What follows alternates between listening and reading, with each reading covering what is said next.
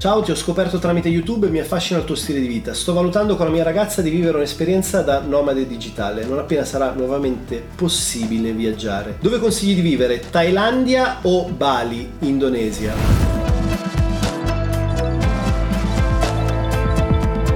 Quindi vorresti vivere questa esperienza da nomade digitale con la tua ragazza? E appena sarà possibile viaggiare ti piacerebbe vivere questa esperienza nel sud-est asiatico? E sei indeciso tra l'Indonesia e la Thailandia. Sono due paesi che conosco abbastanza bene, la Thailandia la conosco molto bene, l'Indonesia la conosco sufficientemente bene, parlo di Bali perché l'Indonesia è enorme, mentre per ciò che riguarda la Thailandia conosco molto bene il nord, conosco bene il centro e conosco anche parzialmente il sud e le isole del sud-ovest. Comunque Comunque, sono due paesi simili ma estremamente diversi tra loro. Simili perché sono nel bacino del sud-est asiatico, quindi hanno un clima anche piuttosto simile, caldo e umido tutto l'anno, con una stagione delle piogge di circa tre mesi in differenti momenti dell'anno. Sono simili perché sono estremamente aperti agli occidentali e nello specifico ai nomadi digitali perché c'è una lunga tradizione di nomadismo digitale sia in Thailandia sia in Indonesia. Sono estremamente aperte per ciò che concerne il contatto, la relazione con persone occidentali o comunque con persone che vivono per un periodo dell'anno in questi paesi lavorando esclusivamente con un laptop e una connessione internet. L'Indonesia ha dei contesti per vivere, delle ville, dei resort, non parlo di resort turistici, parlo di resort privati, estremamente cheap, quindi veramente costano nulla e estremamente estremamente belli,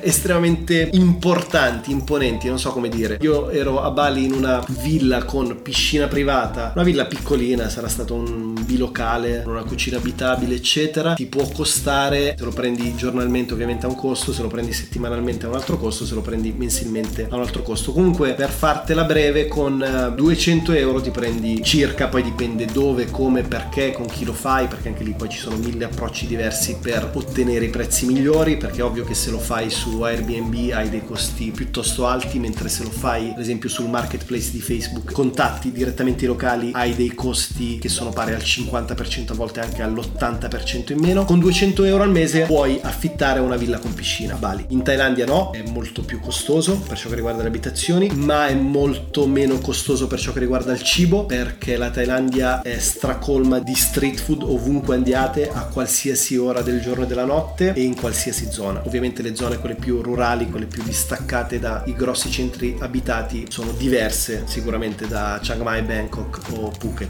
Però tendenzialmente i grossi centri abitati sono sempre estremamente vivi e vivaci. Non so darti un suggerimento specifico, nel senso comunque cadi non sbagli, cioè comunque cadi cadi bene. Bali è un posto straordinario, è diventato ultimamente piuttosto caro proprio perché ci sono veramente tantissimi americani, australiani, europei europei che vanno a vivere a Bali per 3, 6 mesi, un anno, anche di più. Infatti ci sono vagonate di co-working space, coffee shop e via dicendo che hanno dei prezzi piuttosto alti. Piuttosto alti ovviamente parlo rispetto al costo della vita locale. La Thailandia invece secondo me nonostante sia il luogo turistico per eccellenza ha ancora dei costi piuttosto accessibili. Anche se io tempo fa feci un video che si intitolava Vivere in Thailandia pro e contro o forse Vivere in Thailandia con 500 euro al mese mese, qualcosa del genere, e ha generato un putiferio di commenti negativi perché non so, perché non, alle persone non piace sentirsi dire quanto dovrebbero spendere, ma infatti non era questo il senso del video. Quello che posso dirti è che la Thailandia ha una forbice più ampia in relazione ai costi della vita, cioè puoi spendere veramente tanto o veramente poco. Dipende dalla tua cognizione, consapevolezza e soprattutto dal tuo stile di vita, perché se ti piace andare al ristorante per occidentali non lo paghi sicuramente come a Milano, ma non è poi così lontano come costo. Se invece vai, non so, negli street market, con il costo di una cena ci mangi un mese per fare una proporzione un po' spinta, un po' anche assurda se vogliamo. Tra l'altro, la cultura thailandese, come ti ho appena detto, è stra aperta al turismo, forse anche troppo. Per certi versi, ribadisco, se non hai una cognizione, a volte tendono anche un po' ad approfittarsene, dipende dove, perché ad esempio nel nord sono molto più gentili e molto più amichevoli amichevoli, molto più sabai sabai, mentre a Bangkok, essendoci un turismo molto più continuo e molto anche più veloce, se possono ad esempio non accendere il taxi meter all'interno del taxi per farti il loro prezzo invece che utilizzare la tariffa ufficiale, lo fanno. Quindi come per tutte le cose devi prestare attenzione. Però detto questo, non lo so, non lo so, la Thailandia è estremamente affascinante. Secondo me a livello culturale è clamorosa la Thailandia, è veramente clamorosa, soprattutto il nord, è devastante. L'Indonesia altrettanto,